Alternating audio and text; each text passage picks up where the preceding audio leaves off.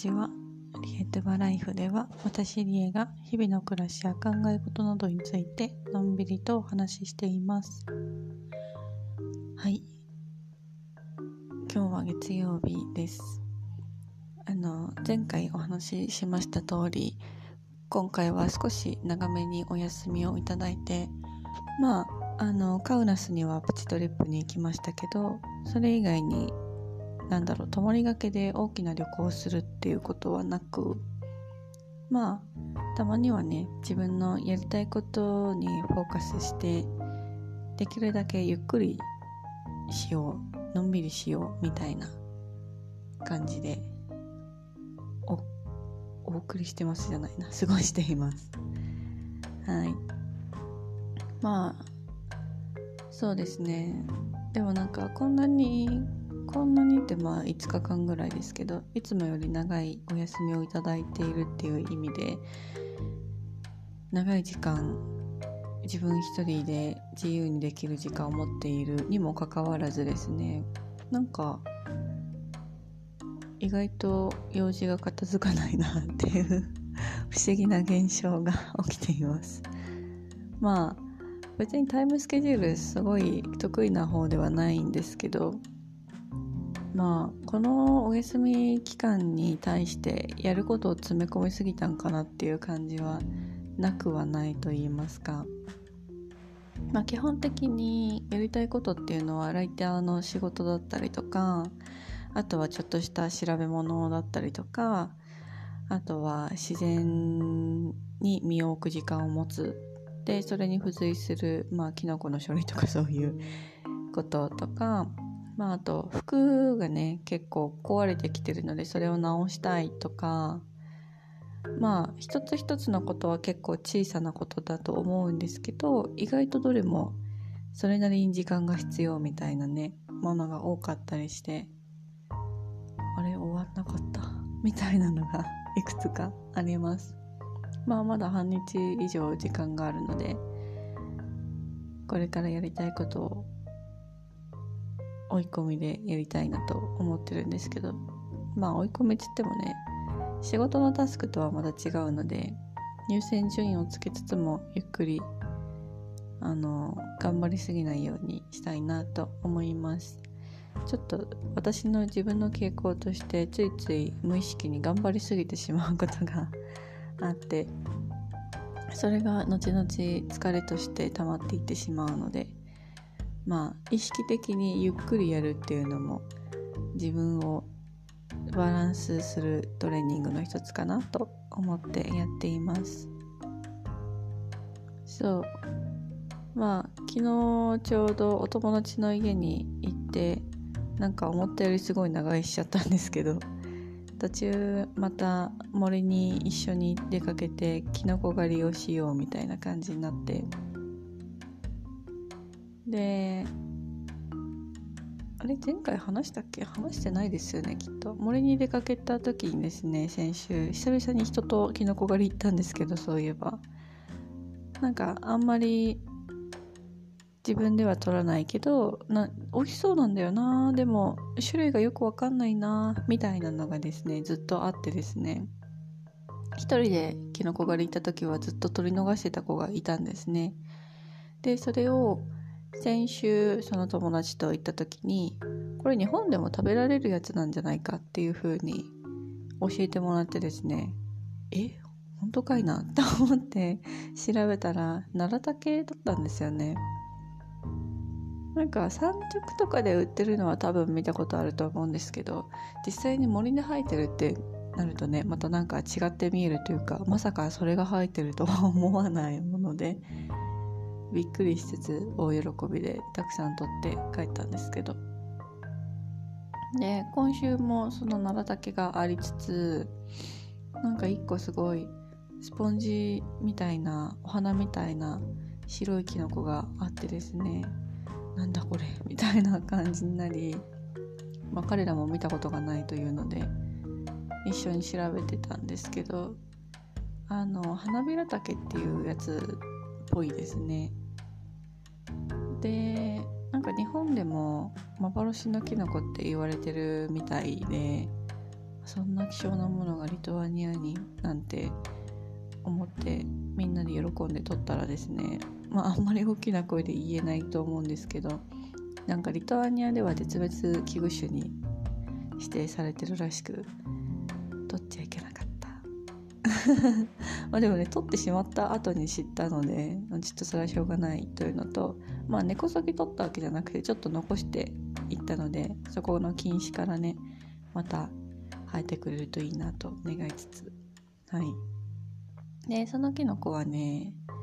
あのその後またお友達の家に戻ってお吸い物にして食べました。すごい美味しかったです。なんかあのキクラゲみたいな感じっていうんですかね。ちょっとコリコリしてて。でもなんかそんなに濃い味付けをしなくても十分香りがあってすごい美味しかったです。まあリトアニアで取ることはもうないでしょうけど もし日本とかでまたね今後機会があって出会えたらいいななんて思うキノコになりました。はい。まあそんな感じでですねあの割と充実したお休みを過ごしてたんですけどこの数週間ですねちょっと頭を悩ませているタスクが一つまあ一つじゃないんだけどありまして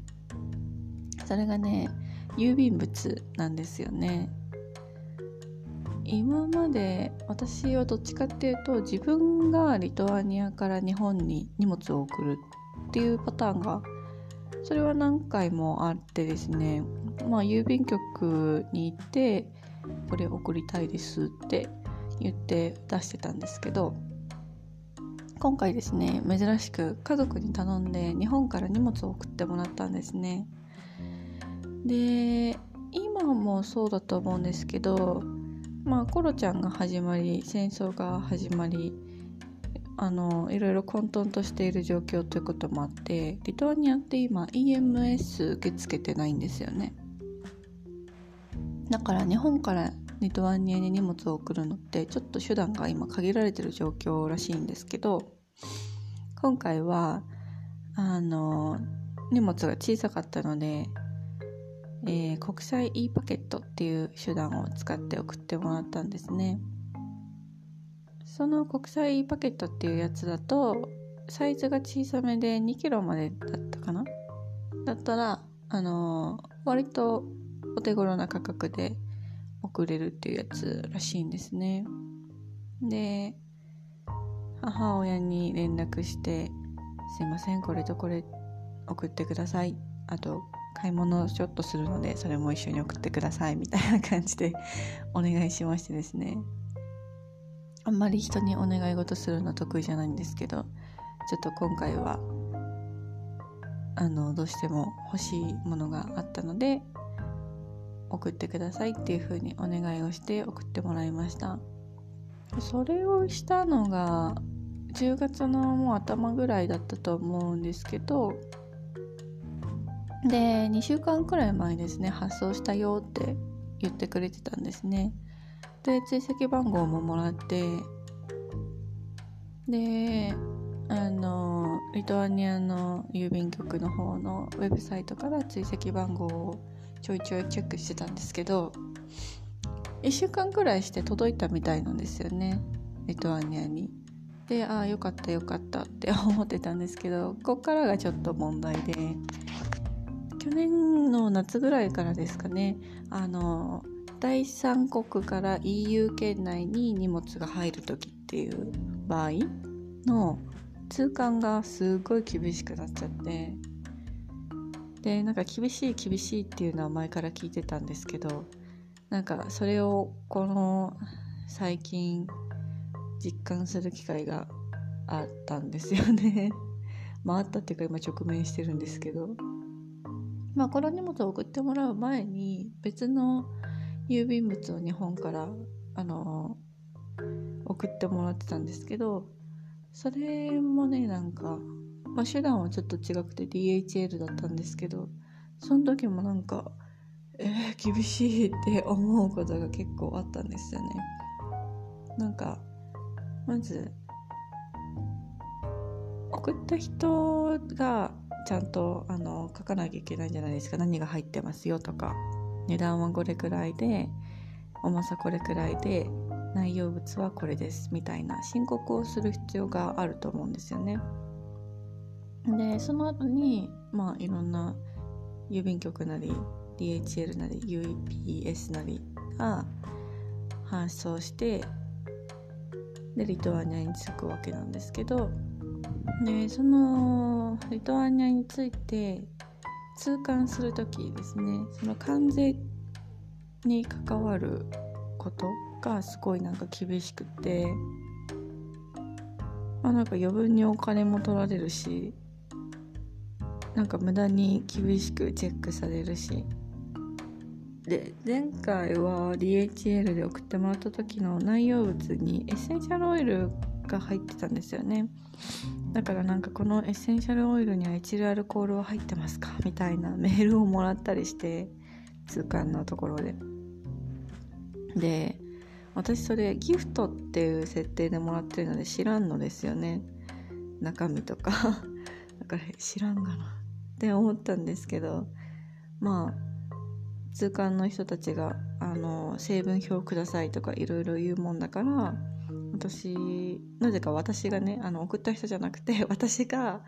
あの先方に連絡してあの成分表すいませんくださいって言ってまあ送ってもらったんですけどでそれで通ったからよかったけどなんか結構厳しいなって思ったしその後にあのお金手数料かなあれ。手数料もちょっと取られたし何だったんだろうな みたいな。感じだったんですよね。